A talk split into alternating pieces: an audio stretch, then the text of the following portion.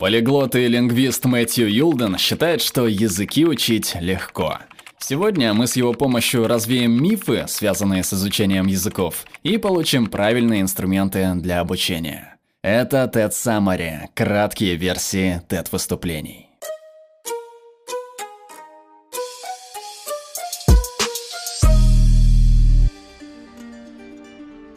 Начнем с мифов. Миф номер один. Учить язык невероятно трудно. Многие из нас думают, что никогда не смогут говорить на другом языке так же хорошо, как на родном. На самом деле знание языка не является врожденным. Большинство из нас родились в России, поэтому наш родной язык русский. Мы были погружены в языковую среду с самого раннего детства – но есть множество людей, которые начали учить другой язык гораздо позже, и сейчас они абсолютно свободно говорят на этом языке или на этих языках. Некоторые говорят даже свободнее, чем на так называемом родном. Все дело в том, что не существует крайнего срока, к которому вы уже должны знать иностранный язык. Согласно исследованиям, дети быстрее осваивают новый язык, чем взрослые. Но взрослые способны учить языки более эффективно. Почему? Потому что у нас есть опыт обучения. Мы уже знаем, как учиться.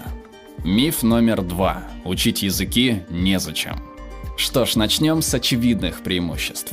Изучение нового языка может помочь вам получить более интересную работу и высокую зарплату. Это поддерживает вашу умственную форму и является профилактикой таких неврологических заболеваний, как болезнь Альцгеймера. Но есть и неявные преимущества – Дядя полиглота Мэтью Юлдена отправился в Турцию. Перед этим он попросил племянника прислать ему несколько фраз и приветствий на турецком, которые он мог бы опробовать в отеле. В итоге дядя сумел получить номер более высокого класса. Также есть вероятность, что новый язык поможет вам найти любовь всей вашей жизни. В Великобритании, например, каждый десятый состоит в браке с иностранцем. А согласно исследованию газеты Guardian, люди, говорящие на двух и более языках, лучше адаптируются или более подготовлены к решению проблем, эффективнее справляются с многозадачностью и расставляют приоритеты. Миф номер три. Вы должны быть экспертом и находиться среди носителей языка, даже чтобы просто усвоить его основы.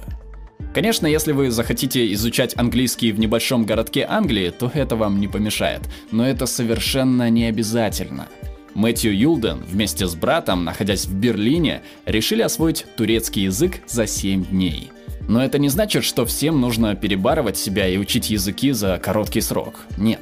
Цель состоит не в совершенстве, а в том, чтобы как можно лучше освоить определенный язык за наименьшее возможное время. Мэтью Юлден призывает использовать методы упрощения. Давайте кратко рассмотрим их. Метод номер один. Анализируйте сходство, концентрируйтесь на схожих элементах. Например, английский язык тесно связан с другими германскими и даже романскими языками. Ищите сходство, и вам будет гораздо легче. Метод упрощения номер два. Пусть вам будет легко. В каждом языке, даже если изначально он кажется очень сложным, есть простые элементы. Концентрируйтесь именно на них.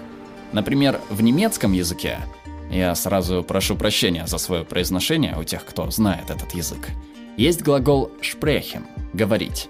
Он продолжил развитие, послужив основой для глаголов besprechen – обсуждать, Entsprechen – соответствовать, Versprechen и Absprechen и так далее. Метод номер три. Поддерживайте актуальность. Особенно в начале процесса нам нужно убедиться в том, что это важно для нас. Подумайте о том, что мы, как носители русского, не знаем абсолютно всех слов из большого толкового словаря русского языка. Так зачем же беспокоиться о том, чтобы помнить все слова, встречающиеся нам в новом языке? И на изучение языка вам не нужно тратить много времени. 30 минут ежедневных занятий – это прекрасное и эффективное начало. Вы можете распределить их 10 минут утром, 10 днем и 10 вечером, например. Или 30 минут сразу, по дороге на учебу, на работу или домой.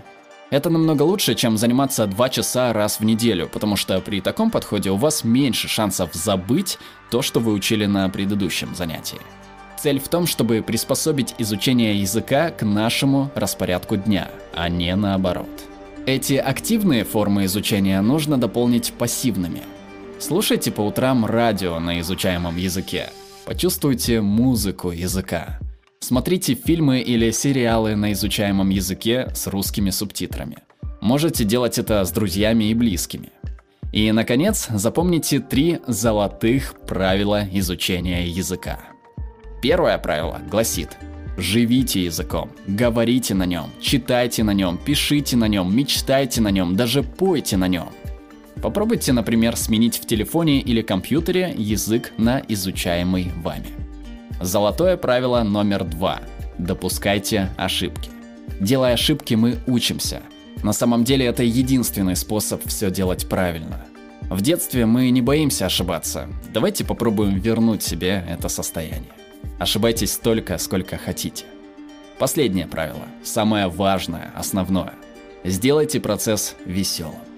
Да, грамматика это далеко не всегда весело, но помните, что все, что вы делаете на русском языке, вы можете делать на любом другом. Делая процесс занимательным, вы помогаете себе сохранять мотивацию. А чем более вы мотивированы, тем больше у вас шансов на успех. Попробуйте вовлечь в это коллег или друзей – Превратите все в небольшое дружеское соревнование. Ученые выяснили, что если вы ведете дружеское соревнование, ваши шансы преуспеть значительно повышаются и увеличивают эффективность вашей работы. Я закончу фразой на украинском. «Скільки мов ты знаешь, стільки разів ты людина».